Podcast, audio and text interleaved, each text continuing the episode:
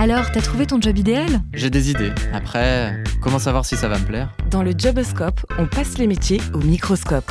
Apparemment, on passe environ 30% de sa vie au boulot. 30% d'une vie, c'est beaucoup. Alors faisons en sorte que vos choix de carrière vous donnent envie de vous lever chaque matin. L'idée, c'est vraiment d'avoir un point central qui va de A à Z, savoir à peu près tout sur ce projet et s'assurer que à la fin, ça sorte exactement comme on le voulait. En France, on aime bien les étiquettes et l'avantage du chef de projet, c'est de toucher à tout. Il y a un rythme assez euh, intense. Je trouve ça euh, très, très stimulant, en fait, une journée de chef de projet.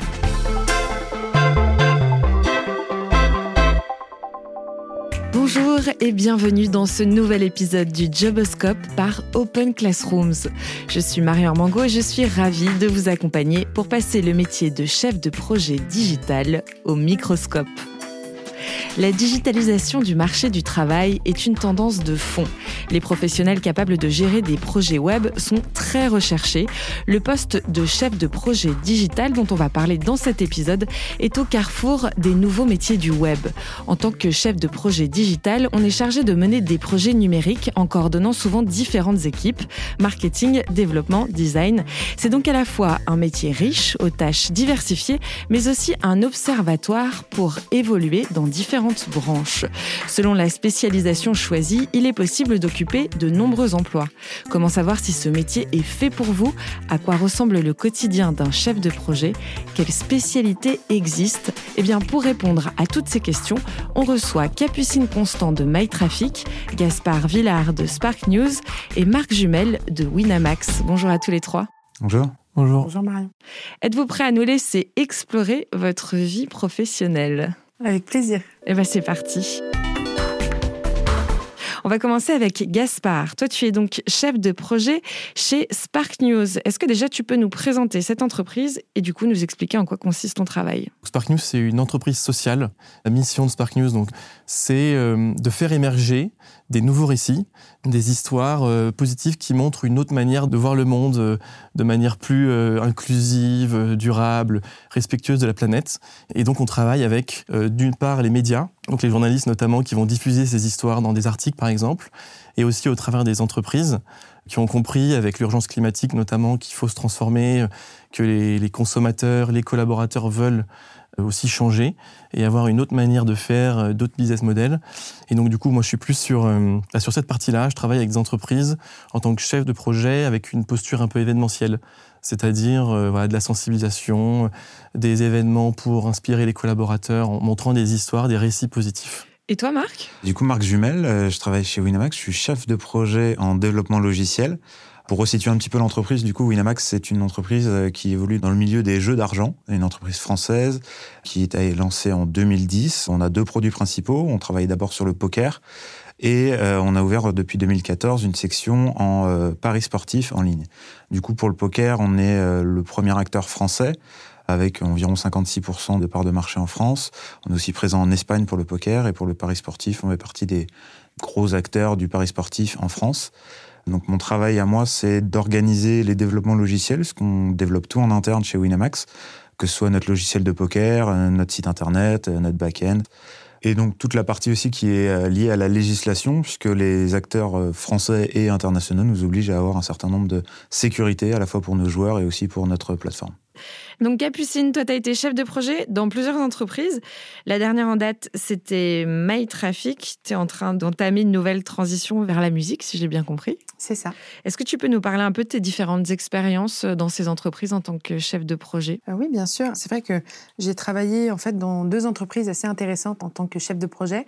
La première, c'était euh, Onibi, maintenant racheté par InSign, qui est une agence e-commerce. Donc, je travaillais vraiment en agence avec pas mal de clients.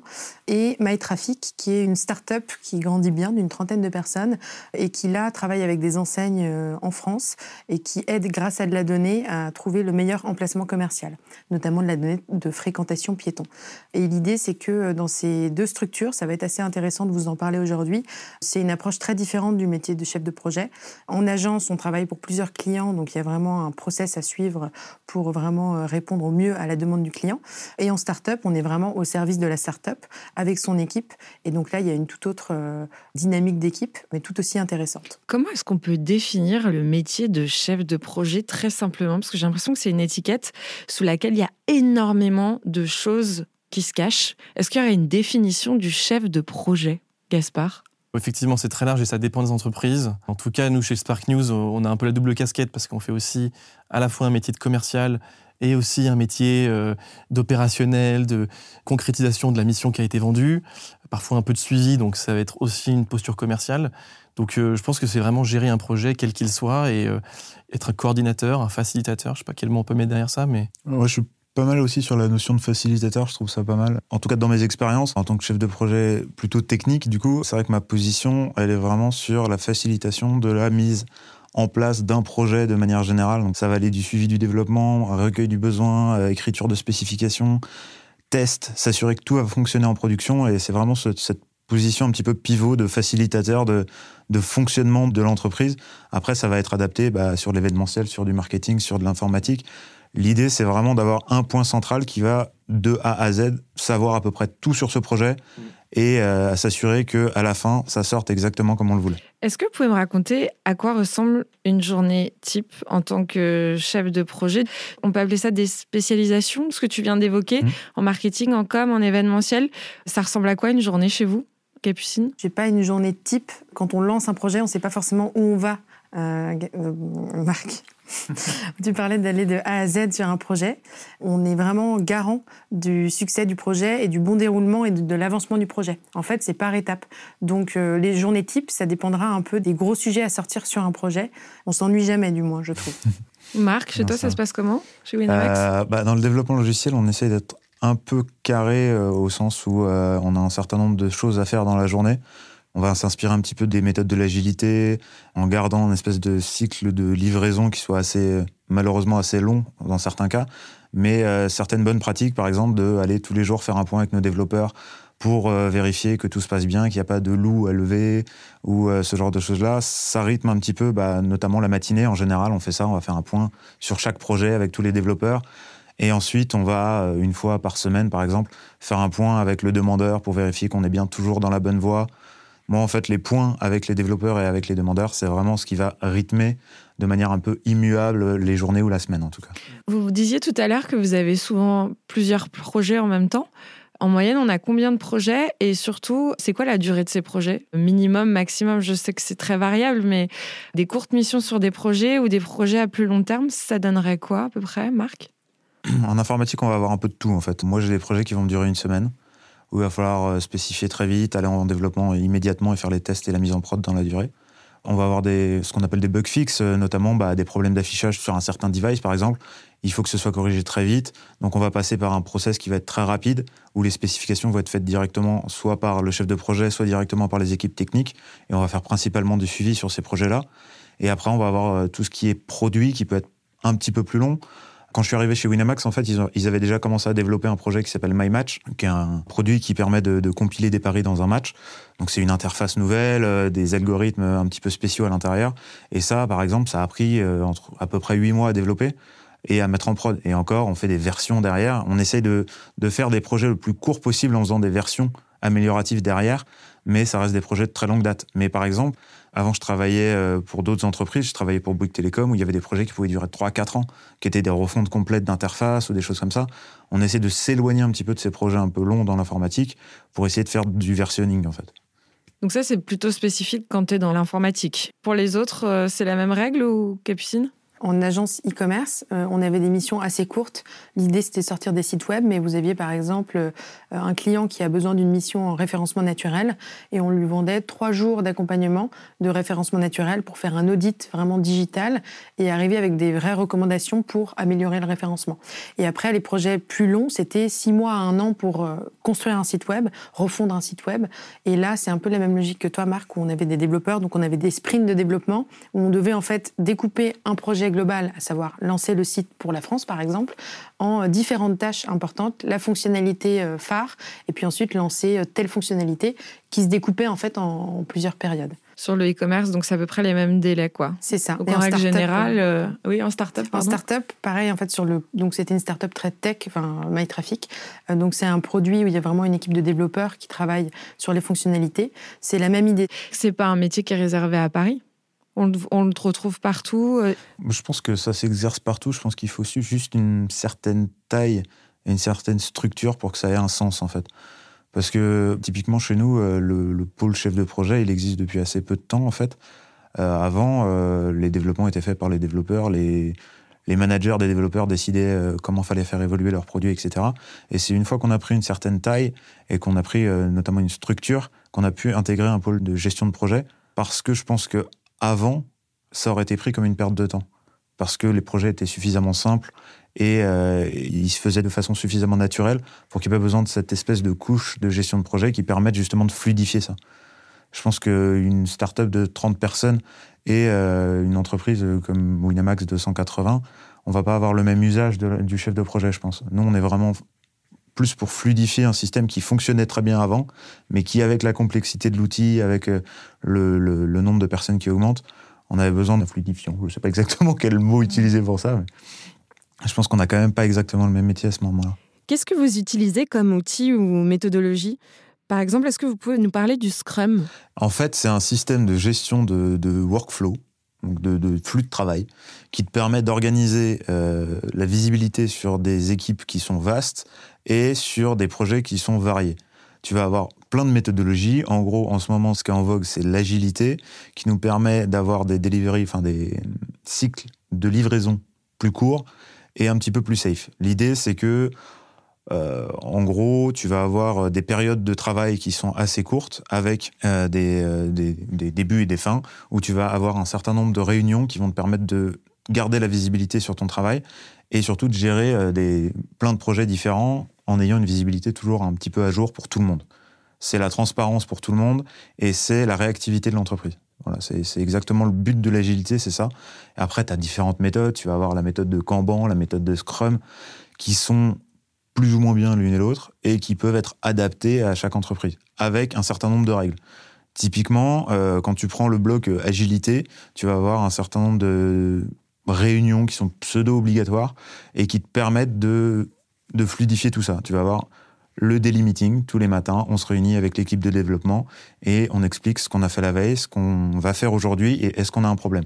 Ça permet de lever tous les soucis le plus tôt possible pour pouvoir les corriger. Ensuite, tu vas avoir en fin de sprint une rétrospective. C'est quelque chose où on va tous se réunir autour d'une table, on va dire voilà, ça j'ai bien aimé pendant le sprint, ça s'est bien passé, ça, ça s'est pas très bien passé, il va falloir l'améliorer. Donc l'idée c'est toutes les deux semaines en général, puisqu'un sprint est censé durer entre une et trois semaines, on va euh, se remettre en question et essayer d'améliorer notre façon de fonctionner. Et en fait, ces techniques-là, elles sont vachement utilisées dans la gestion de projet puisqu'elles permettent de rendre un petit peu de pouvoir à toutes les personnes qui travaillent pour le projet. Donc euh, les développeurs vont pouvoir dire ce qu'ils ont aimé, ce qu'ils n'ont pas aimé, remonter leurs problèmes le plus vite possible. Et le chef de projet va prendre un rôle de facilitateur à, cet endroit-là. Normalement, dans l'agilité, tu as un certain nombre de rôles qui sont définis, notamment le product owner, qui est le responsable de ton produit et qui va euh, aider son équipe à développer ce produit-là, notamment en gérant le backlog, etc. On a des exemples qui fonctionnent bien quand on est euh, très carré comme ça, et beaucoup d'entreprises adaptent ces méthodes pour leurs usages. Gaspard? Nous, on va plus euh, utiliser voilà, un peu low-tech, des, des, outils comme Excel, des petits rétro-planning qu'on utilise parfois. mais comme c'est des projets qui sont à échéance 3, 4, 5 mois, on n'a pas forcément besoin de, de ces outils-là par rapport au projet que nous pilote. Pour la petite euh, anecdote, cette semaine, on avait un de nos clients, une boîte de conseil, ils organisaient un de leurs grands événements, euh, c'était le séminaire de fin d'année, et euh, on a organisé une petite expo photo avec des photos de projets dans le monde entier qui sont inspirants sur des sujets comme qui luttent contre la reforestation, la pauvreté, et en l'occurrence, il y avait Open Classroom qui était illustré par une photo. donc, c'est absolument pas lié au fait que j'enregistre ce podcast avec vous aujourd'hui. Mais du coup, c'est un, un, hasard. Il y avait une photo d'Open Classroom et qui racontait du coup ce que fait Open Classroom euh, au travers des formations euh, et d'apprendre euh, des métiers, etc.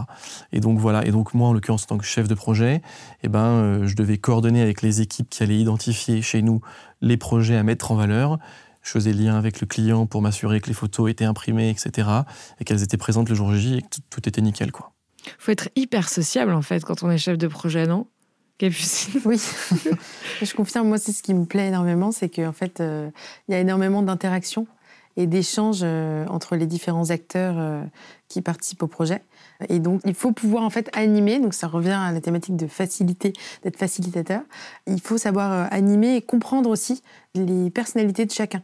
Donc, moi, je vais prendre un exemple très concret, que ce soit en agence web ou en startup tech. On a des commerciaux qui vont euh, traiter euh, tous les sujets clients.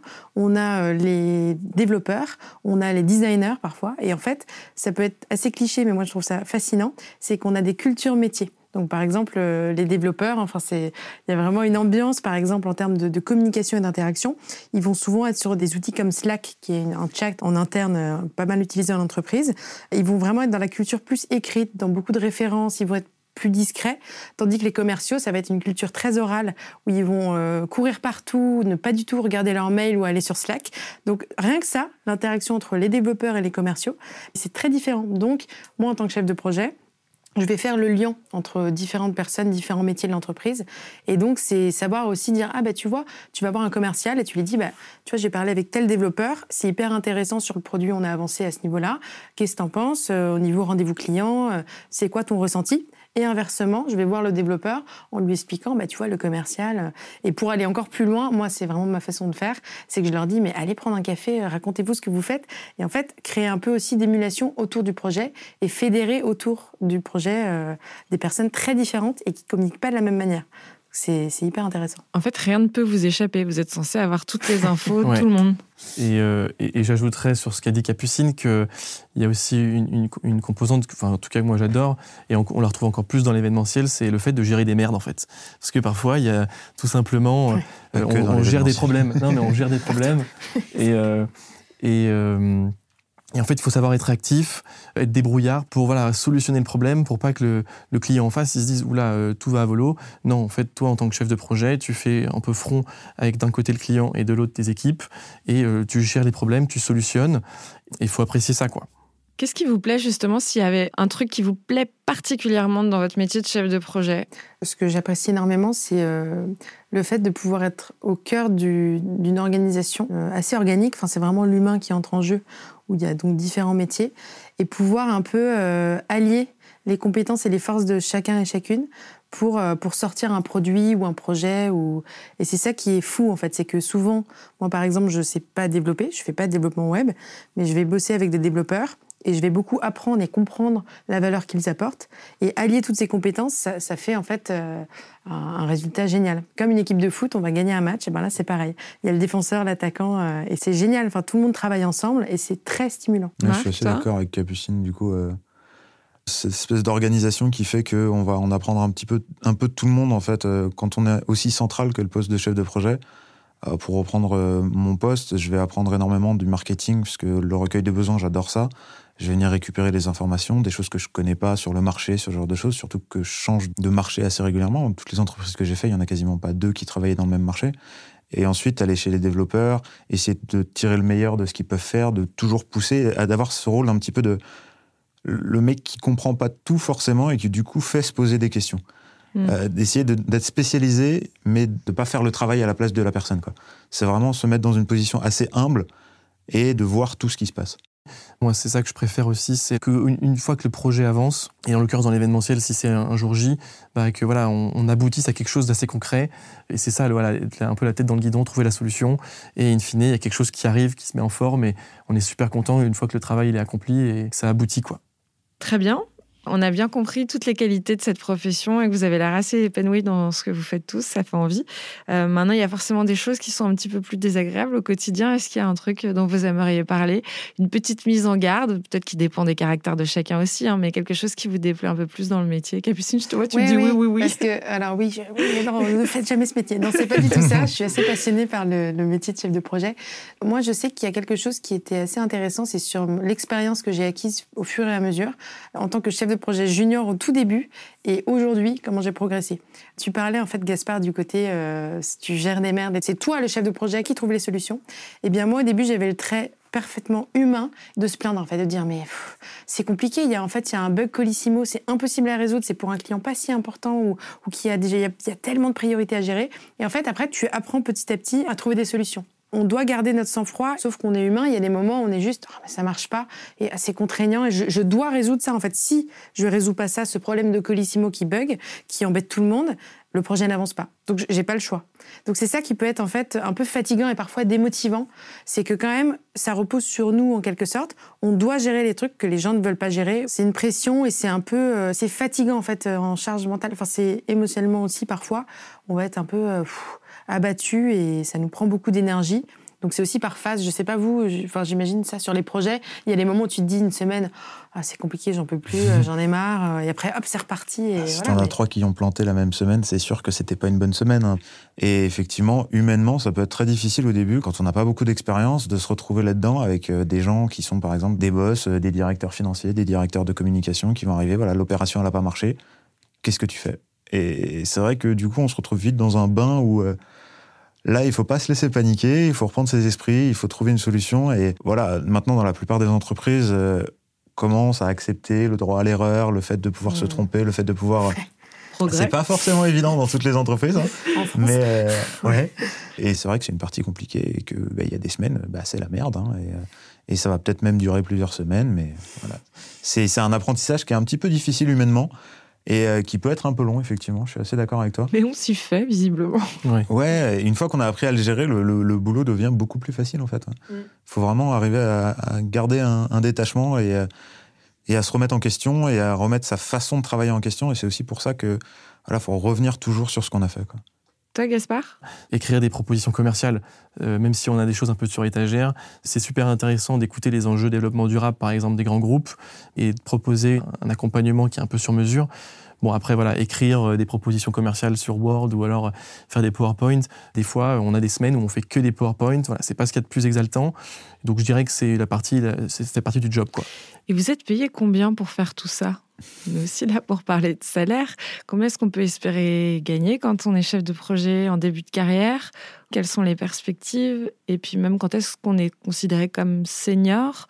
C'est quoi les, évolutions euh, salariales en tant que chef de projet? En agence, on est généralement moins bien payé que euh, chez l'annonceur, euh, donc dans une entreprise. C'est entre 31 et 36 000 le salaire d'un junior. D'accord. Plus vers 31 que 36 d'ailleurs. Et moi, en tout cas, en start-up, ça s'est bien passé. J'ai fait un bon gap salarial au bout de deux ans en agence, je suis passée en start-up et j'ai été embauchée à 40 000, ce qui est un bon salaire pour ce niveau d'expérience. Tu nous posais la question au niveau seniorité. Moi, je pense que c'est à partir de trois ans d'expérience qu'on devient senior, qu'on a vraiment cette transition. Après, c'est pour le marketing. Comme le disait Capucine, euh, dans, dans un domaine digital, ça peut aller très très vite dans mon domaine, en SS2I, etc., on commence à vous vendre en tant que senior assez vite, en SS2I en tout cas. La réalité, c'est que souvent, on peut considérer qu'on est senior à partir du moment où on est autonome et expert sur son sujet. Donc, je considère qu'environ 5 ans d'expérience, on commence à être autonome sur son sujet et qu'on peut euh, être lancé sur un truc un petit peu euh, seul dans la jungle. Comment est-ce que ça se passe chez toi, Gaspard? Alors, moi, c'est un peu spécifique en plus parce que, comme je l'ai dit au début, je travaille dans une entreprise sociale, donc qui est dans l'univers de l'économie sociale et solidaire, l'ESS. Donc, c'est ce qui regroupe euh, tout ce qui est euh, association, fondation, euh, coopérative, etc. Donc, c'est un secteur d'activité assez important en France. Et c'est aussi, d'ailleurs, les nouvelles générations. Il y a beaucoup de gens aujourd'hui qui ont envie de travailler dans cet univers-là parce que c'est un travail qui a du sens. On trouve souvent la recherche de sens, d'impact. C'est pour ça que moi, personnellement, j'ai voulu rejoindre Spark News pour cette quête de sens un peu. Il faut savoir que dans cet écosystème-là, les salaires sont un peu plus bas que dans la moyenne. Il y a eu des études euh, sorties en 2018 pour le secteur de l'économie sociale et solidaire. Et, euh, et, moi, quand je cherchais mon travail chez Spark News, j'avais rencontré plusieurs boîtes sur les six mois de recherche. Et je m'étais rendu compte que euh, pour moi, qui avait deux ans d'expérience, les salaires n'allaient pas au-dessus de 32 000 euros bruts, que ce soit entre entreprises ou associations. Ça oscillait entre 28 et 32 cas, ce qui n'est pas énorme, donc il faut s'y attendre. Euh, j'ai eu la chance de rentrer chez Spark News avec un peu plus, avec 34 000 euros. Et les études prouvent aussi que voilà, les salaires sont un peu plus bas que si on va travailler en, en conseil, dans, dans, les startups de la tech, etc. Donc ça, il faut l'avoir en conscience, mais euh, on, on s'y retrouve sur d'autres choses comme justement l'impact, le sens, etc. Donc en fait, les salaires dépendent du secteur, de l'entreprise et du domaine, quoi. Ouais, pas mal. Et toi, Marc, les salaires? J'ai fait une école de commerce, sauf que en fait, moi, pour mon métier, c'est pas forcément l'idéal pour faire chef de projet développement logiciel, la plupart du temps, euh, on fait développeur logiciel avant. Du coup, ce que j'ai fait, c'est que je suis entré en SS2I pour un salaire euh, en sortie d'école qui était à 35 000. Et pendant quatre ans, en fait, j'ai un peu refait mon cursus technique dans une SS2I. En fait, du coup, j'ai fait des missions qui était un peu plus technique, en faire de la manipulation de bases de données, euh, manipulation de catalogues commerciaux, euh, un petit peu plus technique. Et en fait, je suis remonté sur la gestion de projet qu'en fin de SS2I, où j'étais plutôt aux alentours de 40, 42 000. Et en fait, quand j'ai quitté ma SS2I pour rentrer chez Winamax, c'est la première fois que sur ma fiche de paye, il a marqué chef de projet, en fait. Et là, oui, effectivement, l'avantage de passer chez le client dans le développement logiciel, c'est qu'on fait un gap salarial. voilà, moi, je suis entre 45 et 50 000 euros à l'année, ce qui est une plutôt bonne moyenne, mais après, il faut savoir que bah, l'informatique, ça paye un petit peu mieux, puisque bah, il y a beaucoup besoin de profils, en fait. On recherche beaucoup, donc il y a du travail et ça paye pas mal. Ça évolue rapidement, quand même Ouais, ouais, plutôt. Par rapport à ce que tu donnais tout à l'heure sur ton salaire à toi euh, de début de carrière Ah ouais, ouais, bah en fait, euh, les, les, premières années, on peut faire des vraiment gros gaps salariaux, et plus on change d'entreprise dans mon métier, en tout cas en informatique, plus on fait des gaps salariaux. Et encore une fois, le moment à négocier, c'est le moment où on sort de SS2I pour aller chez le client, on s'est bien formé dans la SS2I, on va chez le client et là, normalement, on négocie un beau gap. Après, ça évoluera un petit peu moins vite. C'est pour ça que le début, il faut, c'est un peu un sprint. Quoi. J'ajouterais, j'ai des, des, connaissances en, de chef de projet développement durable dans des grands groupes ou dans le conseil. Et suite à un changement de boîte, ils sont euh, autour de 60K, 65K, et ils ont 5 ans d'expérience. Et là, pour le coup, euh, les salaires sont les mêmes à Paris et dans les autres grandes villes? C'est à peu près la même chose partout? Non. Alors, j'ai pas euh, la connaissance exacte, mais je sais que, euh, ayant des amis en, province, notamment à Nantes où j'ai fait mes études, les salaires sont moins élevés. Donc, euh, après, c'est aussi lié au coût de la vie. mais ouais, il y a quand même. C'est On parle de 20% de moins, non? 20%, c'est énorme. Dans le développement logiciel, ça peut même aller plus loin, en fait. si on est dans un pôle techno, ça va. Notamment Nantes, en fait, euh, finalement, dans le développement logiciel, c'est pas si mal. Sophia Antipolis, ça va bien aussi, mais euh, j'ai un ami qui est parti dans l'Est aussi, et c'est vrai qu'il faut s'attendre à une baisse de revenus de 20 à 30% Alors, lorsqu'on est chef de projet digital, on vient de le voir, on est en contact avec plein d'équipes qui font plein de métiers différents. Est-ce qu'il y a des passerelles possibles? Est-ce qu'il y a des gens qui se baladent de, de chef de projet à certaines équipes et vice-versa? Des chefs de projet qui se retrouvent finalement à intégrer d'autres équipes? Est-ce que ça, c'est possible? euh, vers chef de projet, le, le, le, classique euh, chez nous euh, en développement logiciel, c'est un développeur qui, au bout de voilà, 5-10 ans d'expérience, en a marre de développer et passe chef de projet. Après, depuis chef de projet jusqu'à quelque chose, pour l'instant, je ne l'ai pas encore fait. Et je me plais bien là où je suis. Je n'ai pas encore réfléchi à ça. Je pense que comme c'est un métier à la croisée de différentes compétences, je vais prendre un exemple assez concret. Donc dans la startup euh, MyTraffic, j'avais dans mon équipe un stagiaire euh, produit donc euh, vraiment qui travaille sur le produit. Formation école de commerce, plutôt business et gestion de projet, et qui se passionnait pour le développement euh, et le langage Python. Et donc en fait, il s'est découvert une vocation, donc je vais suivre hein, son évolution, Jean il s'appelle. Il s'est dit j'adore le dev, et je pense qu'il est dev dans l'âme, il adore ça. Et donc il va se former au cours de ses études. Il a vraiment ce socle et ses expériences en chef de projet, produit, business, mais il tend à vouloir euh, aller vers un poste beaucoup plus dev. Donc je pense que c'est intéressant de se projeter quand on construit euh, sa formation pour euh, être chef de projet, et en se disant, voilà, je suis conscient que j'aime le développement et en même temps le, le contact client. Et avoir un peu comme ça des pôles de compétences et pouvoir, je pense, jongler entre différents pôles. Surtout qu'aujourd'hui, en fait, c'est tellement facile de se former en ligne. Mais c'est vrai, on peut, on peut très bien se motiver et se dire, bah, ok, j'ai peut-être euh, tant d'heures de formation à faire, mais je vais euh, aller me former en dev ou non, me former en design et en créa. Moi, c'est ce que j'ai fait dans ma boîte euh, chez MyTraffic. J'ai un côté très créatif et j'ai après utilisé Sketch, qui est un outil de design pour faire du web design. Et donc, j'ai énormément progressé là-dessus. Et aujourd'hui, je l'ai dans ma trousse à outils. Donc, c'est vraiment facile si on a une curiosité, un élan pour aller voir différentes compétences, bah, de, de switcher, d'avancer dans sa carrière en ne restant pas mono, euh, monotâche, monocompétence. Gaspard, tu es d'accord? Tu as des choses à ajouter? Euh, je suis d'accord sur l'aspect curiosité et fait d'aimer différents sujets. Donc, encore une fois, on retrouve la polyvalence le métier de chef de projet. Je pense aussi que ça dépend si on est dans un grand groupe ou dans une start-up. Euh, je connais moins les grands groupes, mais je pense qu'il y a moins de flexibilité qu'on peut retrouver dans une start-up. C'est aussi ça qui attire parfois euh, les gens. C'est dans la start-up, vous pouvez faire un peu touche à tout. Et en tout cas, on s'y retrouve chez Spark News, puisque euh, un chef de projet va par exemple travailler sur des programmes avec les médias donc l'univers des médias, des journalistes, et eh bien du coup va être intéressé par ce sujet-là. Et je sais que dans mon équipe, certains de mes collègues euh, ont été intéressés par l'univers des médias. Ils se sont dit, bon, bah, du coup, j'ai envie de piloter plutôt des projets à la croisée des mondes entre les entreprises, les médias et le développement durable. Alors que moi, je suis plutôt, euh, voilà, je, m'épanouis vraiment dans l'événementiel. Donc libre à chacun un peu de s'orienter, mais c'est une super opportunité de toucher à tout, de voir où est-ce qu'on se sent à l'aise, épanoui, et du coup, pourquoi pas après orienter la suite de sa carrière. Le métier de chef de projet, il y a quand même un enjeu, je ne sais pas ce que vous en pensez les garçons, mais euh, sur la polyvalence justement, on travaille sur plusieurs compétences. Et quand on avance en carrière, je pense qu'il y a toujours le sujet, et moi je sais qu'il est en fil rouge, de me dire est-ce que je me spécialise Imaginons, je prends un exemple concret en marketing digital, en acquisition de trafic, donc faire des campagnes Facebook, des campagnes AdWords, ou est-ce que je garde ce profil polyvalent et un peu générique, où je continue à toucher à tout? Et je pense que c'est quand même une question à se poser, se dire, bon, après on, avance et on ne va pas tout prévoir 5, 10 ans à l'avance. Mais il y a toujours cette petite question interne, moi, que j'ai, où je me dis, attends, euh, ok, euh, je peux gagner en expertise, être euh, experte Facebook Ads, mais en fait, non, j'adore, moi, bosser avec les commerciaux, bosser avec le client, bosser avec les devs, j'ai pas envie de m'enfermer dans, dans une, seule, une seule voie. je suis d'accord avec toi, en fait, l'opportunité qui nous est offerte dans ce métier-là de toucher à tout, on peut choisir de la faire durer un petit peu, mais c'est vrai qu'au bout d'un moment, il y a toujours cette question de est-ce que je me spécialise ou pas. Malheureusement, tant qu'on n'a pas trouvé un peu le, truc qui va nous faire euh, vibrer dans toutes nos tâches de la journée, on va se poser la question jusqu'au bout. Au bout d'un moment, on va peut-être trouver quelque chose qui va nous faire vibrer, ou peut-être qu'on va rester euh, multitâche euh, toute notre vie et ce sera mm. peut-être génial. Mais c'est vrai qu'on est tenté toute la journée de. Dès qu'il y a un truc qui nous fait kiffer, on va y aller.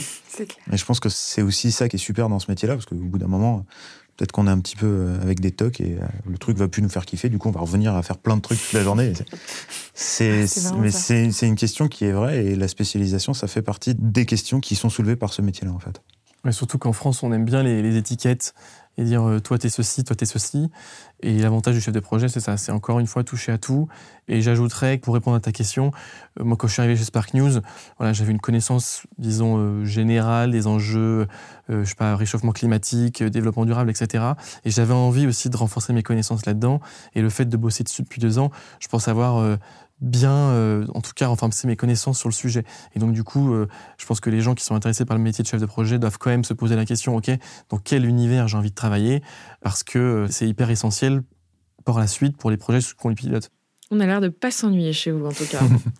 Qu'est-ce que le, le, métier de chef de projet vous a appris Est-ce qu'il y a une compétence en particulier que vous aimeriez mettre en avant, que vous avez acquise, euh, une, qualité même que vous avez découvert, exploré chez vous euh, grâce à ce métier-là Moi, je suis hyper épanoui parce que du coup, ça touche un peu à tous les enjeux.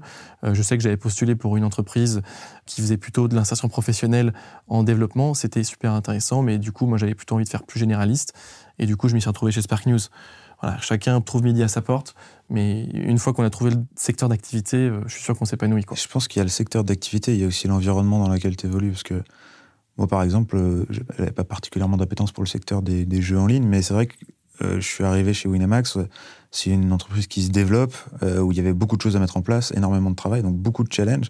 Et que ce soit pour l'organisation des projets ou l'organisation interne, il y a un travail qui est extraordinaire. Et en fait, le chef de projet, il a cette capacité à se mettre à un endroit et à prendre sa place et à créer en fait un petit environnement autour de lui, à prendre un projet qui aurait très bien pu être fait sans, mais on va euh, l'améliorer, faire quelque chose de super avec ça, et que ce soit en interne ou en externe, et c'est assez intéressant. Personne m'a vraiment fait euh, ma compétence ou ma qualité, hein. vous m'avez laissé sur euh, la touche. Hein. J'ai dévié, mais je trouve ça tellement important, je me dis cette, cette question permanente. Moi, la compétence, bah, ça revient à ce que je disais tout à l'heure sur en fait l'importance de arriver à ne pas rester bloqué face à un problème et à trouver des solutions. Et je pense qu'il y a aussi quelque chose où j'ai beaucoup progressé, c'est ne pas prendre les choses personnellement. Quand on sort de ces études où on est assez jeune, on est fringant, on se dit allez, je vais tout donner, je suis très, euh, j'ai plein d'ambition, et donc on prend les choses très à cœur. Sauf que Rome ne s'est pas faite en un jour. Donc déjà, il y a plein de compétences qui sont en jeu. On peut pas tout porter sur ses épaules. Aussi, on peut se tromper, on apprend, on est junior. Donc en fait, c'est apprendre à se dire, OK, euh, moi, en tant que chef de projet, il faut que je sois constructive, il faut que je prenne un peu tous les éléments, les différentes compétences. Forcément, euh, il va y avoir du stress, forcément, je vais me tromper. Mais si je prends les choses personnellement, je, vais, je vais imploser, c'est pas possible, je vais être trop stressée. Donc c'est arrivé à se dire, ça n'est pas moi, Capucine Constant, qui est visé, c'est juste le projet. Et ça, en apprenant ça, c'est tout bête, hein, dit comme ça, mais en fait, ça change tout. Parce qu'on prend du recul, on arrive à garder la tête froide, on est beaucoup plus posé, et ce, côté serein et euh, j'ai la tête froide, forcément, ça apaise aussi tout le monde, et ça met une ambiance de travail beaucoup plus constructive. Marc, tu avais l'air d'être assez d'accord aussi. Moi, c'était plus sur l'organisation que ça m'a pas mal aidé. C'est vrai que euh, au final, euh, le chef de projet, je l'imaginais, euh, je l'idéalisais beaucoup au début quand j'ai commencé ma carrière. Au final, je me suis vite retrouvé submergé par le nombre de tâches à faire en fait. Ne serait-ce que pour un projet, c'était déjà le bordel au début de ma carrière. Et, en fait, j'ai appris énormément de choses, des, petits tips d'organisation, de de de, de, gestion de son temps qui permettent justement de survivre à travers ce métier qui nous demande beaucoup. D'ailleurs, on n'en a pas parlé, mais ça représente combien d'heures par semaine hein, le métier de, chef de projet J'ai la chance d'avoir toujours pour l'instant eu des postes où j'arrivais à rentrer chez moi à des heures correctes et euh, dormir la nuit sans trop stresser. C'était la question. Voilà. Euh, donc moi chez Spark News, c'est assez flexible. Euh, grosso modo, ça va être 9h30, 19h30. Euh, donc des, voilà, des horaires assez classiques. On ne travaille pas le week-end, voilà, on n'est pas terminé à 23 heures. Euh, et il y a aussi beaucoup de flexibilité, et ça c'est assez important. Euh, notamment, par exemple, il y a une journée de télétravail par semaine, ça c'est hyper fort de pouvoir être chez soi, d'avoir un peu d'indépendance, et, parfois de travailler mieux quand on est chez soi. Donc ouais, ça c'est top. Et donc voilà, on retrouve un peu aussi les valeurs du domaine des activités dans lequel je travaille. Et du coup, c'est pas ultra chronophage et on finit pas à 23h minuit quoi. Et une compétence que tu as appris euh, grâce à ce métier, ce serait quoi toi? Je pense que j'ai retrouvé la rigueur qu'évoquait Marc, parce que j'ai retrouvé le fil de la pensée aussi sur les choses que j'aime bien dans le boulot. C'est le côté chef de projet. Euh, bah, il y a un peu une to-do list quoi. Il y a des tâches auxquelles on répond et c'est assez exaltant de dire ok j'ai fait ci, j'ai fait ça, il me reste encore toutes ces to-do list, j'ai ma to-do de la journée et ça avance et on a le sentiment un petit peu que les choses avancent. Et une fois qu'on arrive un peu au bout de la to-do et qu'il y a quelque chose de concret qui arrive, je trouve ça assez agréable et il faut aimer en fait voilà je pense avoir des tâches au quotidien et être assez polyvalent quoi. Et donc être autonome aussi. Il y a un des écueils qu'on peut retrouver du coup je réfléchis dans le métier de chef de projet c'est que le fait de toucher à tout on est un peu en surface. Et c'était au bout d'un an une des remarques qu'on me faisait de bien penser dans le fond des sujets aussi c'est-à-dire de, savoir de quoi on parle. Si je remets la casquette un peu commerciale qu'on a chez Spark News, bien poser les questions, euh, creuser les sujets, bien analyser euh, de quoi on parle. Et voilà, aller, savoir aller dans le fond des choses, c'est un peu essentiel pour pas être trop en surface non plus. Je sais pas si vous vous retrouvez là-dedans tous les deux. Je pense que c'est un écueil au bout d'un certain temps en fait. Quand tu es chef de projet pendant genre 2-3 ans, tu commences à un peu te sentir euh, confiant. Et c'est à ce moment-là que souvent tu vas faire les choses euh, un peu en surface en disant c'est bon, ça je sais faire, je sais faire, je sais faire. Mm. Et au final, on va perdre un petit peu la substance du projet. Et souvent, enfin, moi en tout cas, dans, les échanges que j'ai eus avec des, des, collègues et des camarades, c'est à ce moment-là qu'on se prend une petite claque. Mm-hmm. Et on se dit non, mais en fait, euh, là, tu foires plein de trucs parce que t'es pas allé assez au fond. Et tu as raison, je pense que la persistance d'aller au bout de chaque projet, c'est quelque chose à laquelle il faut faire très attention et, en fait ça fait partie vachement de l'intérêt du, boulot parce que mine de rien le fait de suivre de très loin c'est rigolo mais rentrer dedans c'est vraiment t'es plus impliqué quoi être rigoureux quoi mmh, et tu parlais aussi Marc tout à l'heure de bah, d'humilité et mmh. je trouve que c'est hyper important de rester humble, je trouve, en tant que chef de projet, parce que très vite, enfin, prendre la posture du je suis le chef de projet, le petit chef, ça mmh. ça va pas du tout. Ou du moins, je trouve que ça convient pas à des personnalités qui veulent être petit chef, parce que très vite, on n'a pas forcément la légitimité et euh, ça va agacer tout le monde, ça va pas être productif de dire j'ai raison, je suis le petit chef. Alors que si on est humble et toujours dans cette posture de se dire bah ah ok c'est vrai, je peux aller plus en profondeur euh, dans les sujets et d'accord ok j'avais pas vu que en fait euh, là je, suis à côté de la plaque.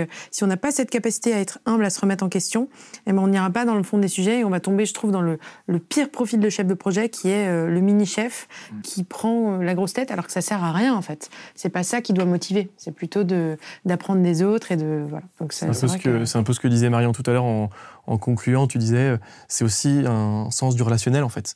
Mm. Savoir s'adapter avec les, nos collègues. Euh, on vient tous avec nos problèmes entre guillemets le matin, avec notre quotidien, et donc du coup savoir s'adapter aux gens, à leurs, enjeux du moment, etc. et du coup faire la part des choses et pas être, comme tu dis, petit chef. Mm. De la bienveillance et de l'écoute, j'ai l'impression. Vraiment entre vous trois, ça se sent.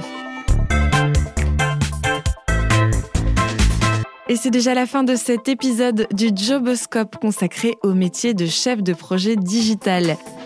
Merci à Capucine de MyTraffic, Gaspard de Spark News et Marc de Winamax d'avoir témoigné.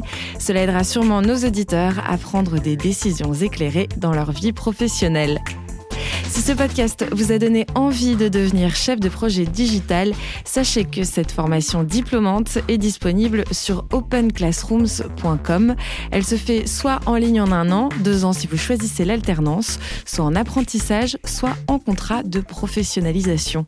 Cette formation de niveau Bac plus 3 est accessible sans prérequis d'études. Vous êtes accompagné de manière individuelle par un mentor qui exerce votre futur métier et vous avez l'emploi garanti. Si six mois après diplôme, vous n'avez pas trouvé d'emploi, Open Classrooms vous rembourse votre formation. Ce podcast vous a aidé à y voir plus clair dans vos choix de carrière. Laissez un commentaire 5 étoiles sur votre plateforme préférée.